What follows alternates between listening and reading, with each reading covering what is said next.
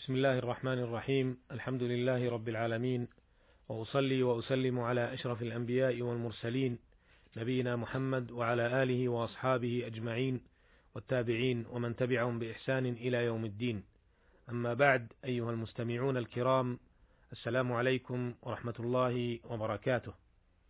لا زلنا نواصل الحديث عما رواه الشيخان وغيرهما عن محمد بن سيرين عن أبي هريرة رضي الله عنه قال صلى بنا رسول الله صلى الله عليه وسلم إحدى صلاتي العشي قال ابن سيرين وسماها أبو هريرة رضي الله عنه ولكن نسيت أنا قال فصلى بنا ركعتين ثم سلم فقام إلى خشبة معروضة في المسجد فاتكأ عليها كأنه غضبان ووضع يده اليمنى على اليسرى وشبك بين أصابعه وخرجت السرعان من أبواب المسجد فقالوا أقصرت الصلاة؟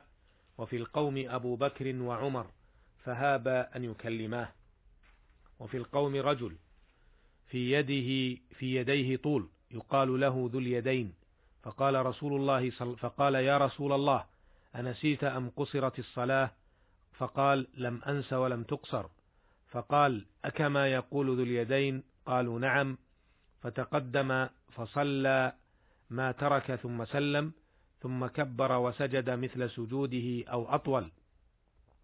ثم رفع رأسه فكبر ثم كبر وسجد مثل سجوده أو أطول ثم رفع رأسه وكبر فربما سألوه ثم سلم.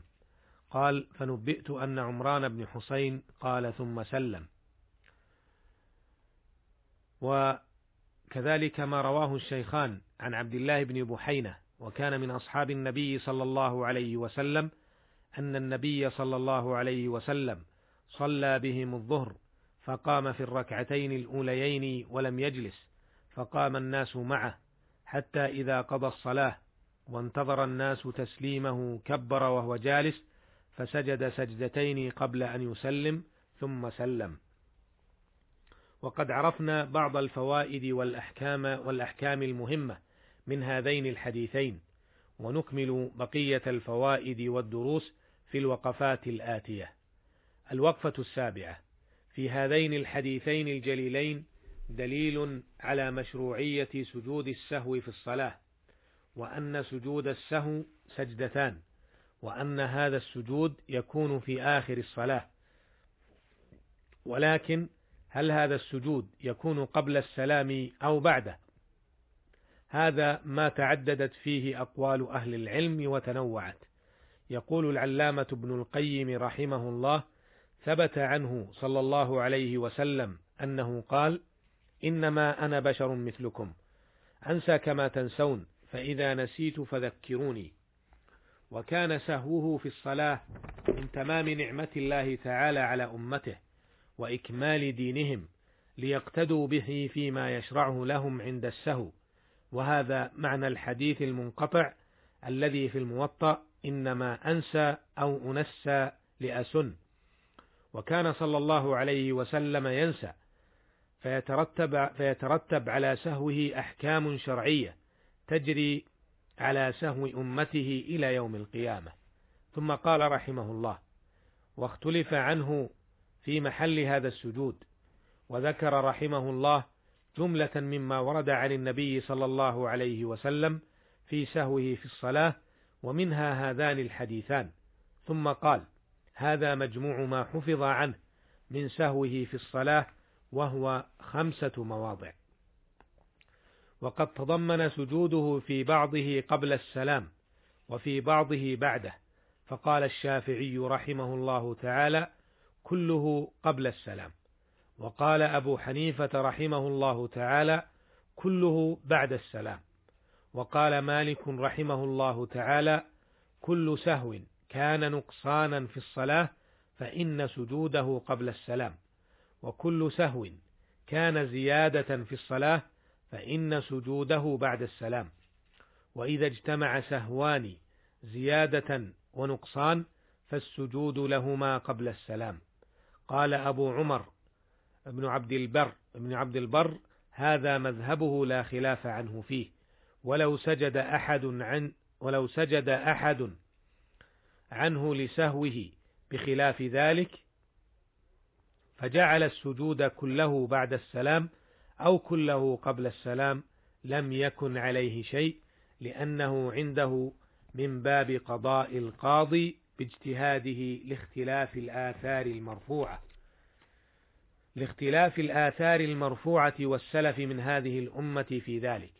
وأما الإمام أحمد رحمه الله تعالى فقال الأثرم سمعت أحمد بن حنبل يسأل عن سجود السهو قبل السلام أو أم بعده فقال في مواضع قبل السلام وفي مواضع بعده كما صنع النبي صلى الله عليه وسلم حين سلم من اثنتين ثم سجد بعد السلام على حديث أبي هريرة في قصة ذي اليدين.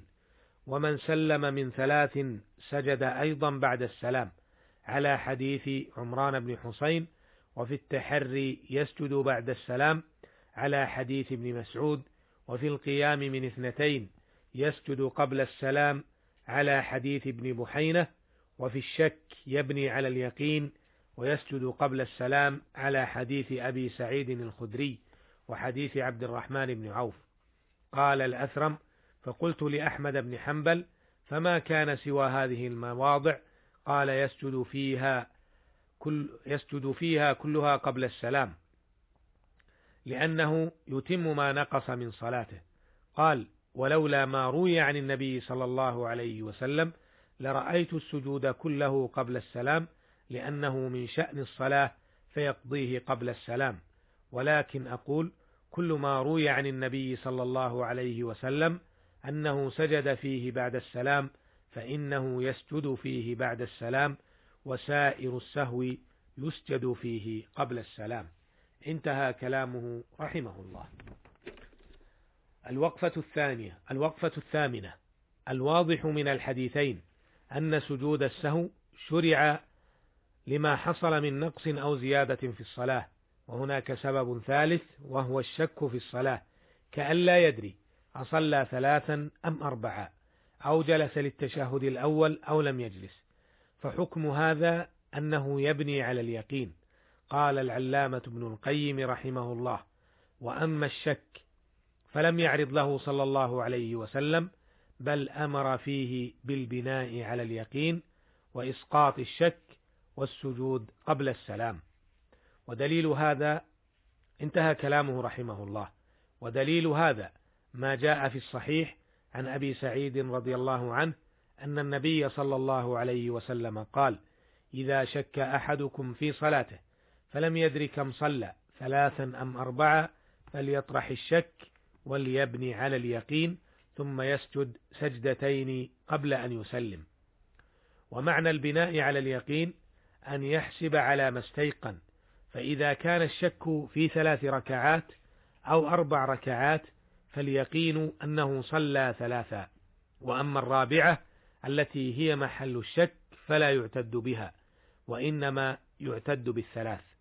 وهذه أعني طرح الشك والبناء على اليقين قاعدة عظيمة وفائدتها جليلة إذ هي تبعد الوساوس والشكوك وتطرح لعب الشيطان في نفس المصلي فيعبد الله تعالى بوضوح ويقين. الوقفة التاسعة مما يستفاد من حديث عبد الله بن بحينة أن التشهد الأول ليس بركن، فلو كان ركنا من أركان الصلاة لما جبر النقص به لما جبر النقص به سجود السهو لما جبر النقص به سجود السهو فلو كان ركنا من أركان الصلاة لما جبر النقص به سجود السهو. ومن المعلوم أن أركان الصلاة لا يجبرها سجود السهو بل لا بد من الإتيان بها ولا تسقط عمدا ولا سهوا. أما الواجبات ففي حال سهو المصلي عنها فإنه يجبر ما حصل بسجود السهو والحمد لله على التيسير والتسهيل. الوقفة العاشرة مما يستفاد من الحديثين. أهمية متابعة الإمام حيث أقرهم النبي صلى الله عليه وسلم على متابعته وتركهم الجلوس مع علمهم بذلك. وفي حال سهو الإمام فإن هذا السهو لاحق للمأمومين فإذا جبره الإمام بسجود السهو فالمأمومون تابعون للإمام ولو كان المأموم مسبوقا فيتابع الإمام.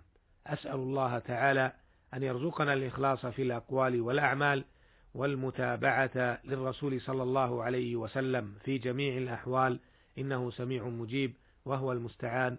وإلى اللقاء في الحلقة القادمة بإذن الله. والسلام عليكم ورحمة الله وبركاته.